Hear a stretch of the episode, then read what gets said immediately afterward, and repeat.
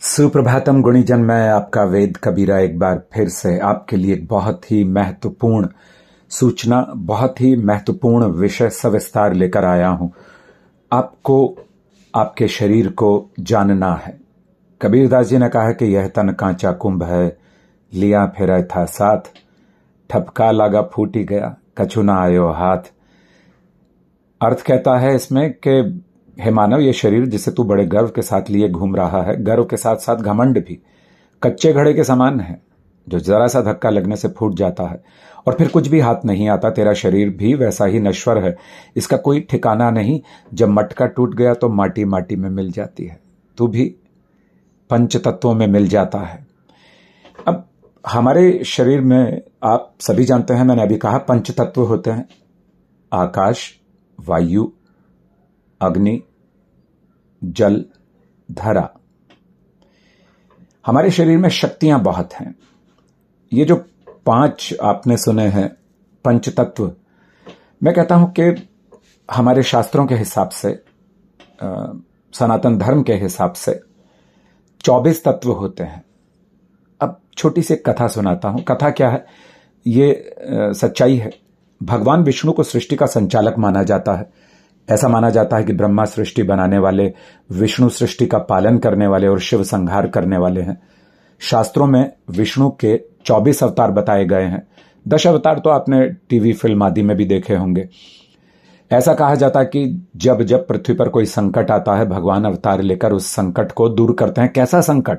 संकट तो आजकल भी है। आज के वर्तमान समय में जो संकट है, उसकी तरफ़ हमारा ध्यान ही नहीं है। चरित्रहीनता, अनुशासनहीनता धर्महीनता और मानवहीनता, मानवहीन हृदय, ये सबसे बड़े संकट हैं, जो आहिस्ता आहिस्ता हमें बड़े संकट की तरफ़ ले जा रहे हैं। हम देख रहे हैं हमारे सामने, हम सामने जो गड्ढा है, उसमें गिरने के लिए बिल्कुल तैयार हैं। और ये गड्ढा है नरक रूपी गड्ढा, नरक कह लीजिए, चलिए। सवाल यह है कि भगवान विष्णु के अवतारों की संख्या चौबीस ही क्यों है? ज़्यादा या कम क्यों नहीं? आपने, शायद आप में से काफ़ी लोगों ने सुना, पहली बार सुना होगा कि भगवान विष्णु के चौबीस अवतार हैं। इसके पीछे जो कारण बताया जाता है, वो मानव शरीर की रचना व उसके संचालन से जुड़ा है। अर्थात आपके और हमारे शरीर के संचालन से जुड़ा है। कई विद्वानों और संतों का ऐसा मत है कि विष्णु के 24 अवतारों में मानव शरीर की रचना का रहस्य छुपा है। और मानव शरीर में विष्णु जी के 24 अवतारों का रहस्य छुपा है। शास्त्रों ने मानव शरीर की रचना 24 तत्वों से जुड़ी बताई है। ये 24 तत्व ही 24 अवतारों के प्रतीक हैं। क्या है ये 24 तत्व? माना जाता है कि सृष्टि का निर्माण 24 तत्वों से मिलकर हुआ है। इनमें से पाँच ज्ञानेन्द्रियाँ हैं। ध्यान से सुनिए और गिनते जाइए, समझते जाइए। पाँच ज्ञानेन्द्रियाँ कौन सी हैं? आँख, नाक, कान, जीभ, त्वचा। पाँच कर्मेंद्रियाँ हैं। गुदा, लिंग, हाथ, पैर और वचन। तीन अहंकार हैं, सत, रज, तम। अब ये भी आप जानते हैं कि सतोगुण रजोगुण तमोगुण ये तीन प्रकृति भी हैं मानव स्वभाव की। तो तीन अहंकार हैं ये। पाँच तन मात्राएँ हैं। शब्द, रूप, स्पर्श, रस, गंध। पाँच ही तत्व हैं, धरती, आकाश, वायु, जल, तेज। ये मैंने अभी पहले आपको बताया है। और एक मन शामिल है इसमें। तो ये कुल मिलाकर अगर आप गिनेंगे इसको तो 24 तत्वों से मिलकर ही पूरी सृष्टि और मनुष्य का निर्माण हुआ है। पूरी सृष्टि।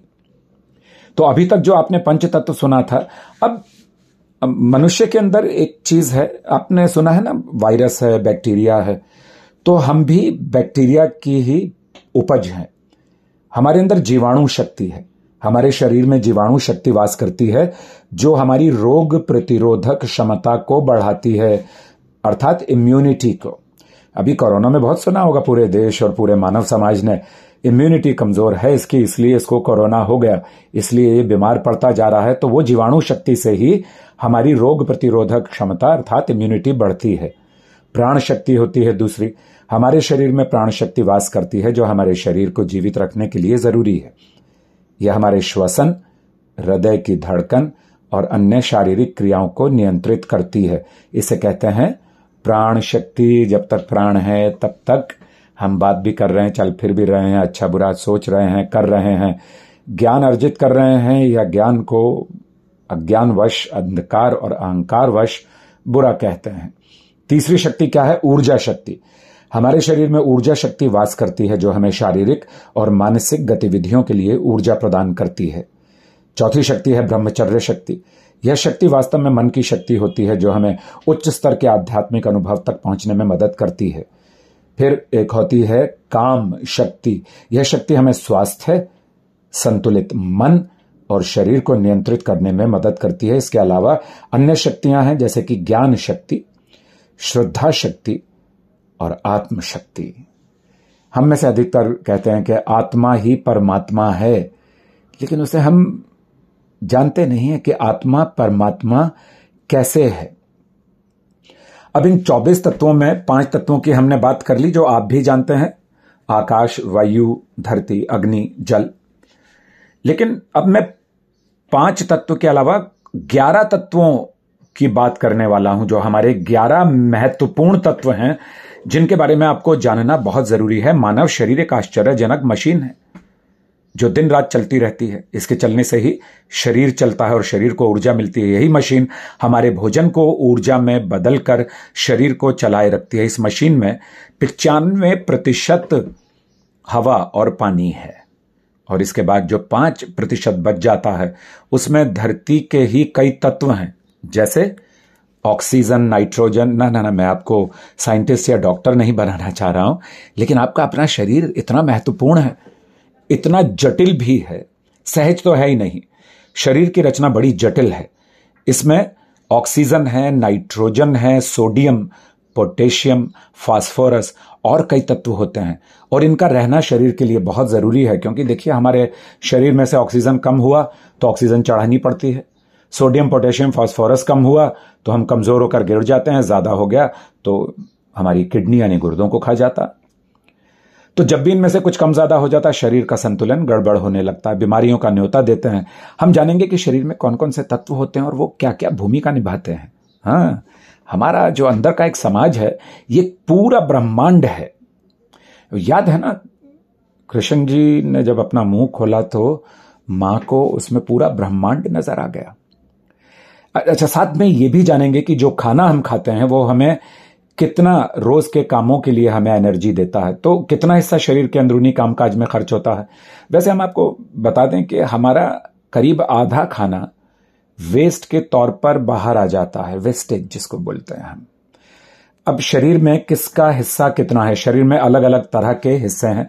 कुछ माइक्रो तो कुछ माइक्रो मॉलिक्यूलर स्तर पर काम करते हैं।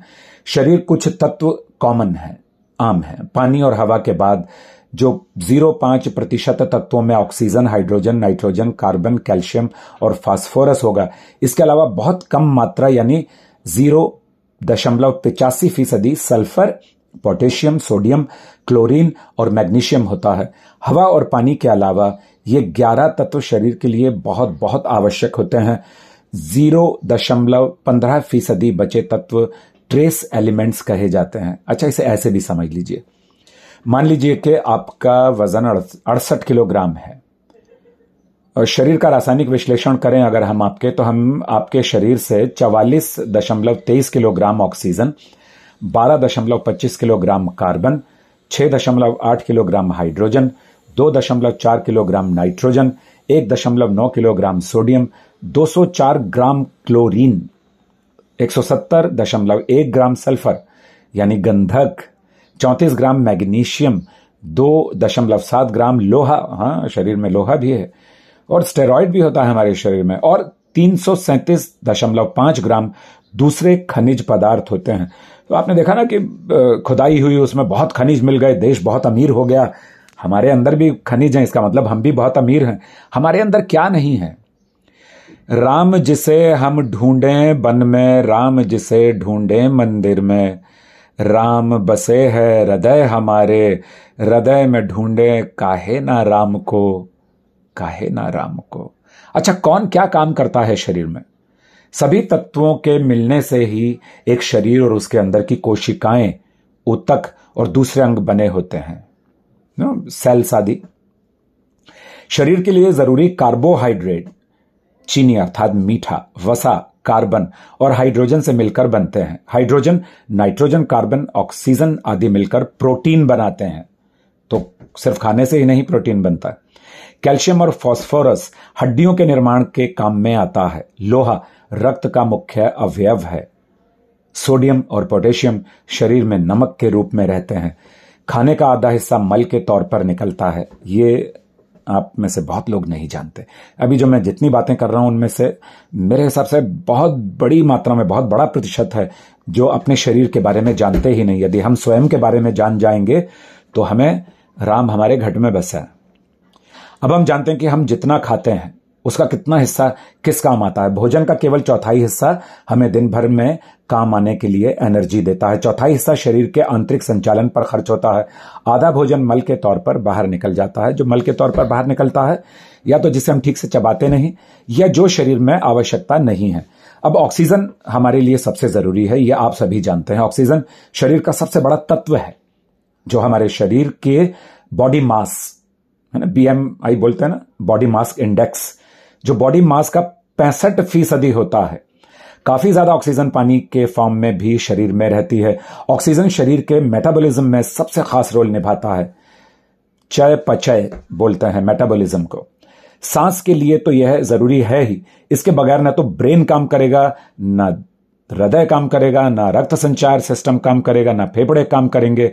ये शरीर के हर बड़े ऑर्गेनिक मॉलिक्यूल में मिलता है। मसलन प्रोटीन कार्बोहाइड्रेट वसा और न्यूक्लिक एसिड ये तो मैंने ऑक्सीजन के बारे में बताया। इसको बार बार ध्यान से सुनिए। जानना बहुत ज़रूरी है। स्वयं को जानने के लिए अगर आप कुछ मिनट यहाँ लगाएँगे तो आपके जीवन में बड़ा लाभ होगा।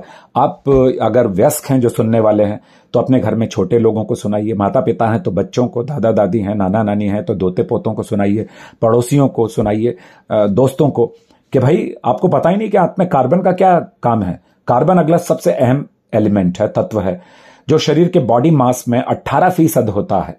यह शरीर की संरचना बनाने में अहम रोल अदा करता है। शरीर के तमाम ऑर्गेनिक मॉलिक्यूल के लिए यह बैकबोन का काम करता है। मतलब ऑक्सीजन नहीं तो ज़िंदगी नहीं, कार्बन भी नहीं तो भी ज़िंदगी नहीं। हाइड्रोजन के बारे में सुन लीजिए। हाइड्रोजन की अभी गाड़ियाँ बन रही हैं, जो गाड़ियों में जैसे अभी इलेक्ट्रिक व्हीकल आ गए हैं, ईवी, इसी तरीके से हाइड्रोजन पर भी गाड़ियाँ चलेंगी।